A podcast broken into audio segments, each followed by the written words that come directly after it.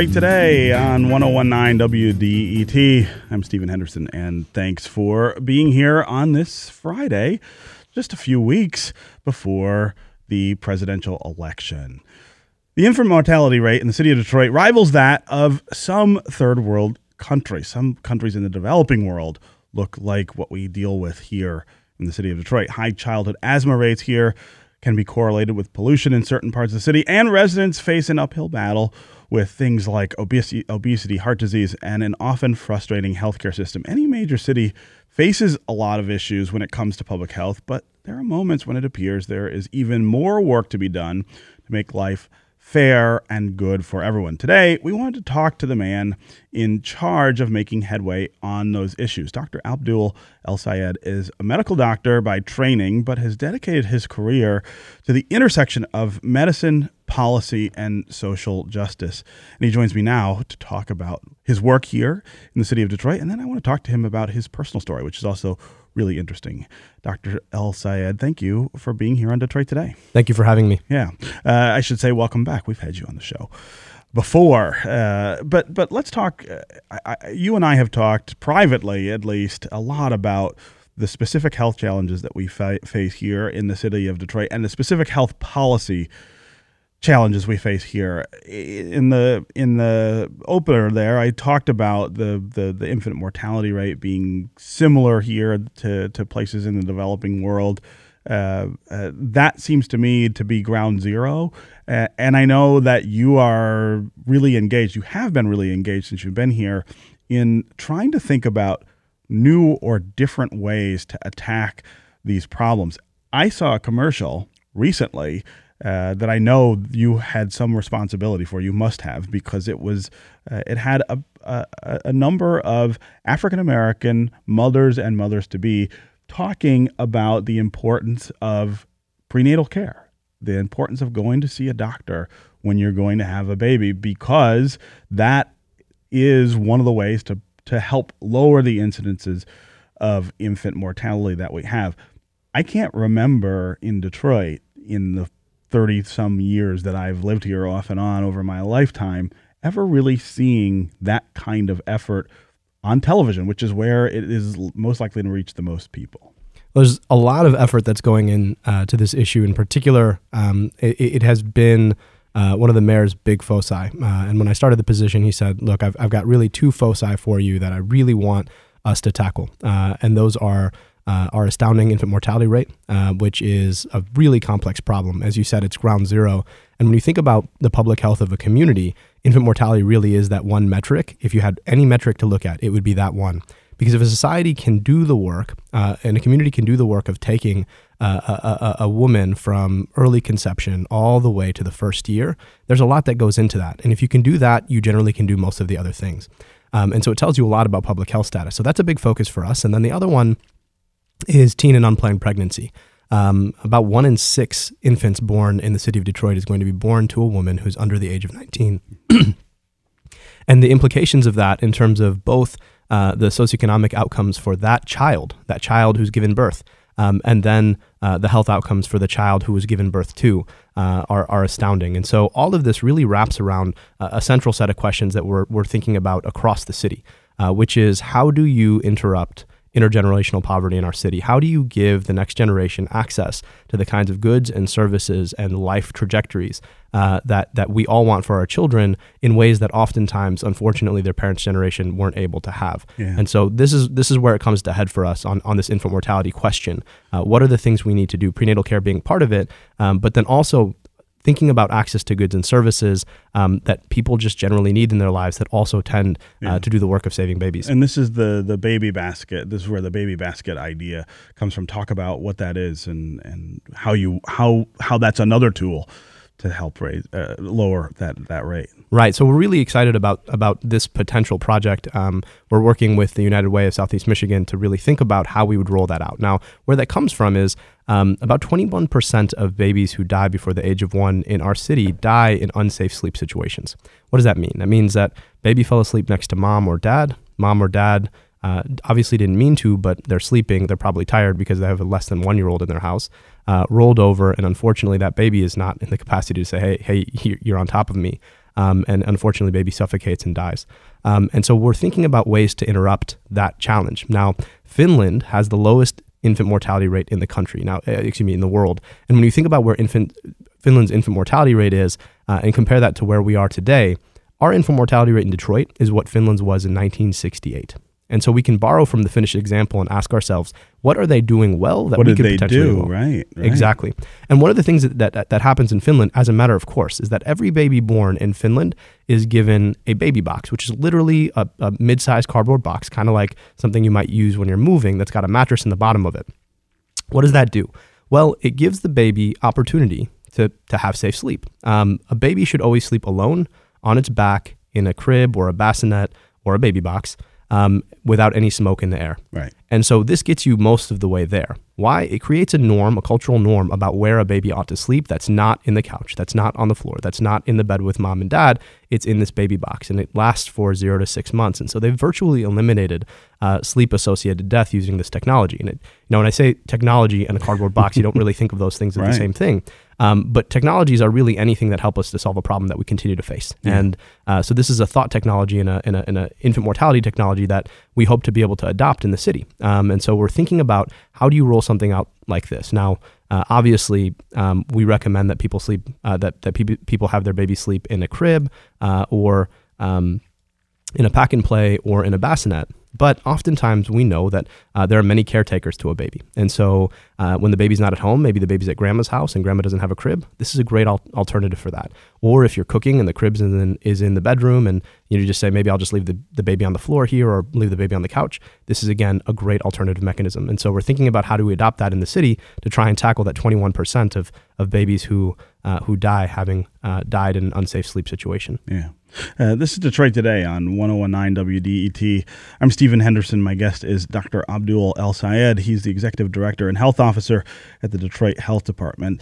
Uh, we are talking about health conditions here in the city of Detroit, how desperate they are for many people, the things that uh, Dr. El Sayed is doing as the, the, the, Chief Health Officer here in Detroit to try to turn some of those trend lines in different uh, directions. Uh, if you have a comment or a question uh, for Dr. El Sayed, uh, give us a call 313 577 1019. That's 313 577 1019. What do you notice about health conditions here in the city of Detroit? Infant mortality, asthma rates, the, the, the level of pollution that people live with here. How does that affect public health? Uh, give us a call. Again, 313 577 1019 is the number. Dr. El Sayed, I want to ask you a more philosophical question, I guess. Um, when we are talking about health conditions in the city of Detroit and the, the, the various challenges, the various health challenges that we have, often we're, we're talking about things that, that are a function of poverty in some way, that, that poverty helps drive those factors or helps prevent us from fighting those factors in the most effective way. And so I, I guess the, the, the question I have for you is should we be focusing on fighting poverty, which of course is a really complicated idea and something that we've talked about in this country since the, the probably the, the beginning really, uh, as opposed to, to, to, to just focusing on health. I mean, in other words, are we treating the symptoms and not focusing on the disease? Is the disease poverty itself? So I'm going to borrow um, from from medical textbooks here to try and answer a question about social pathology. Um, in medicine, you have this concept of a syndemic, and what a syndemic is is two diseases that drive each other. An example of that is is heart failure and kidney disease. Um, heart failure drives kidney disease because basically the kidneys get overloaded with blood because the heart can't move it. And at the same time, because you end up having kidney disease, it makes you overall sicker and it leads to worsened heart failure. Um, we are facing in, in our city and, and really in many urban populations, but in particular our city, a syndemic between poverty and poor health. In one way, poor health drives poverty. When a child cannot see, when a child is is exposed to elevated lead, when a child um, doesn't have a great shot at, at making it to their first birthday and, and all of the consequences that come with that, those drive poverty in ways into the next generation. At the same time, we know very well that poverty drives poor health, lack of access to certain resources, uh, the, the lack of capacity to uh, to be able to even go to a doctor, um, given all of the challenges that come with that, whether or not there's a doctor in your neighborhood to begin with, whether or not you can adequately get to the doctor. Um, whether or not you can get to a, a, grocery store where there's green leafy vegetables on sale, um, uh, the, the challenge with precarious work situations, the challenge with precarious housing, all of these uh, are manifestations of poverty that drive poor health. And so what we really have is, a, is unfortunately this vicious feedback loop between poverty and poor health. And so at the department, what, what we've tried to say is we know that poverty is the sine qua non of solving public health in Detroit. You cannot really think about solving public health without thinking about solving poverty. And at the same time, though, you really can't think about trying to solve poverty without thinking about how health shapes poverty. And so, as a health department, we're really focused on those local health challenges that are going to translate poverty from one generation to the next. So, we are leveraging health to interrupt intergenerational poverty. How are we doing that? There are a number of outcomes that, that we've now focused on that we know will transmit poverty from one generation to the next if we can't do anything about them. One of them is poor infant health, which we talked about. The other one is teen pregnancy. We know that a mother who uh, who becomes pregnant um, before the age of 18, before he, she graduates from high school, has now dropped her likelihood of finishing high school and having the kind of socioeconomic future that we all want uh, for young women in our society. She's dropped that substantially, um, more than 50% drop. And the likelihood that her infant makes it to the first year, that that likelihood drops a third. So, um, and so teen pregnancy is a big focus for us. Another one is asthma. People don't know this, but asthma is uh, is attributable to 50% of the number of school days missed. So if you can't breathe, you can't learn because you're not in school. And if you can't learn because you're not in school, the likelihood that you're going to make it uh, past high school and into college uh, and into the kind of socioeconomic trajectory we want for you is pretty low. So we want we want to focus on that. Another one, obviously, is lead. Lead has been a big issue in, in, in the state of Michigan. We know what lead does to the brain. Um, and if you're not getting to school with, with the kind of brain that can do its best and, and, and manipulate information in the way that we need to to be able to have that kind of socioeconomic future, um, then, then we're failing you there vision. Um, uh, a statistic that a lot of folks don't appreciate is that 70% of justice associated youth, youth who are going to find themselves in the justice system um, at some point or another as children, they have underlying vision deficits. And you ask yourself, you know, what do kids do when they get bored? Well, they, they mess around. Um, and that's a, that's a normal thing to do. Um, but if you can't see what's on the board, your likelihood of messing around in class goes, goes way up. And we ask ourselves, why aren't these kids learning? Well, if we're not doing the work of, uh, of, of, of helping them to see what's on the board and learn what's on the board, then we're failing them there. Um, another outcome here is misnutrition. We have this paradox here. Um, oftentimes, when people think about um, how does poverty manifest itself uh, with respect to, to food, people forget that in urban environments, usually poverty is associated with obesity rather than with malnutrition. So it's not the picture that you see uh, of, of a malnourished child somewhere in sub Saharan Africa, in, in Ethiopia, for example. Um, what you're seeing is a child who's overweight. But paradoxically, that child may be both obese because they have too much macro, macronutrient on board, too much carbohydrate, too much fat, but still malnourished. Not enough of the things like iron and calcium that most of us can get in our diet from green leafy vegetables because they're just not available. And then lastly, um, we're really focused on the challenge of elderly isolation. Um, what does that mean? We know a number of our seniors uh, cannot be the kind of active members of society that they want to be because of challenges with transportation. And that has huge implications for their healthcare, but also um, one of the most best things you can do for a young person is give them access to somebody who's interested in their life. And we know we have so many seniors who are really the repository of wisdom in our society um, who want to be active in the lives of young people and simply can't. So we, we're thinking about how to interrupt all of that.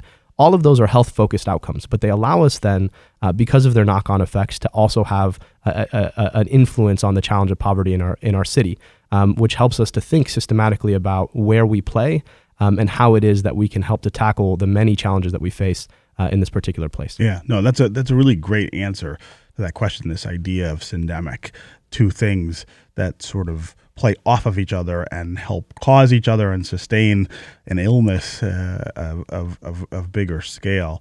Um, I, I want to change the subject just a little here uh, and talk us a little about your personal story because we're Facebook friends, uh, I saw I saw recently that that you uh, made a trip to Mecca uh, for a Hajj, which I am fascinated by that concept. Uh, I am fascinated. There's a lot about the the Islamic religion that that I'm really just sort of curious about. Uh, you know, I mean. I don't know that many people who who practice that religion, and so when I find somebody who's who's who who does, I'm really curious about uh, the, the, the various rituals, just like I'm curious about other religious rituals. I mean, it's one of the beautiful things about religion is these practices and traditions. Uh, of course, uh, the, the the Hajj to Mecca is uh, one of the more sort of, I guess, uh, important uh, parts of of Islam. Talk to me about making that trip and and what that was like it was an incredible experience. Many folks that when when you um, in in Muslim communities often. Uh, the term Haji is somebody who's done Hajj, and um, and most often uh, it, it's also synonymous with somebody who's a little bit older. Um, I was really uh, um, blessed and, and honored and lucky to be able to have made it as, as young as I, I have. Um, and I think there are like three big takeaways for me. Uh, one of the things that the Hajj does is it unifies three to four million people who come from all walks of life, uh, all literally all over the globe. I prayed from people, pray, prayed beside people um, from literally everywhere, um, and it was just so fascinating to hear their journey. Um, and and it reminds you that you are part of a global community. Uh, we, we we get so focused on the things that we do day to day in our own little community and uh, solving the problems that we solve, but you realize that humanity is at once uh, at once so diverse and and also at once so similar. Uh, the challenges that people face, the, um, the, the the struggles that they have, they're they're kind of the same everywhere. Yeah. Um, and that unification is awesome. The other thing that the Hajj does is um, it reminds you that uh, that I think there's something beautiful, regardless of the faith tradition or or, or non-faith tradition, um, of being made to feel very very small. Um, a lot of folks. One of my best friends is uh, a, a, big outdoors person, and uh, having been the the children, uh, the child of immigrants, the outdoors thing was just not something we did. Um, but uh, he would say, you know, I'd go to the Grand Canyon, and it was amazing to feel really small. And for me, the Hajj was that experience. You're among three million people. You're indistinguishable from any of them. You're wearing the same white sheets and um, and you're all coming to, to do one thing, which is to glorify uh, a, a, being that's greater than you. And so that experience of being made wow. to feel small, I think, really reminds you of what's important in the world. Um, and it reminds you that, you know, you have a certain allotted period of your life to do something meaningful. Um, and after that, you know, your, your, time is done. And in the grand scheme of things, uh, you were a blip on a radar. Yeah. Um, and so that was a great experience. And then the third one was just um, the, the, it, it's a challenging, very it's a it's a both emotionally, spiritually, and physically challenging experience. Um, and and and you ask yourself, you know, why am I why am I flying to Saudi Arabia? Like spending it's a very expensive trip. You sure. spent a lot of money to go fly in Saudi Arabia to wear two white sheets, um, to fulfill a bunch of rituals that you know in in any sort of uh, instrumental sense don't really don't really add up to much. Um, but the point is is that uh, is that there is a sense of, again, committing yourself um, to doing a certain thing because of tradition and because of togetherness um, and because of a belief in, in, in, a, in a being that's greater than you. Yeah. Um, and so as you're you know doing things, various things like running between two hills or uh, circumambulating the Kaaba or you know stoning a, a wall that symbolizes um, uh, evil and the devil, um, all of those things sort of remind you that you know in the end uh, being able to submit yourself to a higher set of values, um, you know, that, that are manifest in this like very specific physical act. Um, but even in our daily lives, a higher set of values that matter most justice, truth, commitment to uh, equity and the people around you. Um, that sometimes those are going to ask you to do certain things that seem nonsensical in the moment, um, but in the long term add up to something that's greater. Um, and so, you know, in the various my day to day work, there are moments where you know you're making phone calls. You're like, why am I making this phone call? Does it, or why am I, you know, using my time to do this particular thing um, that seems so divorced from the work, but it is where the work has led me. Um, and to remind yourself to add to connect that. Uh, act to what are my bigger values here? What am I serving? And what does that mean to me? Yeah. You know, just what you were talking about reminds me of a question that Catholics often ask themselves in a day, which is, where is God in this day? Where is God in the in the things that I'm doing and the things that I'm saying and thinking?